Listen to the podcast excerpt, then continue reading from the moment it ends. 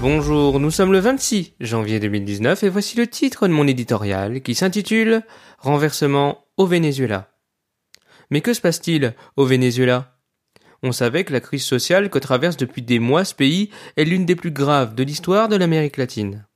En revanche, on était loin de se douter qu'un coup d'État se préparait contre l'actuel président dictateur Nicolas Maduro.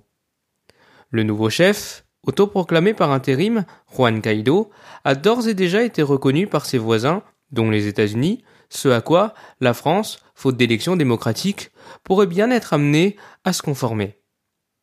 Si l'Union européenne appelle à écouter la voix du peuple, qu'elle commence déjà par balayer devant sa porte. Pour l'heure, deux pouvoirs cohabitent, l'armée et l'opposition.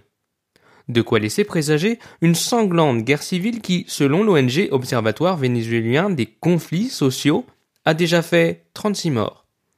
Une situation extrêmement confuse qui reflète un pays aux multiples crises, une réélection contestée, la pauvreté généralisée, l'hyperinflation et les manœuvres géopolitiques incessantes.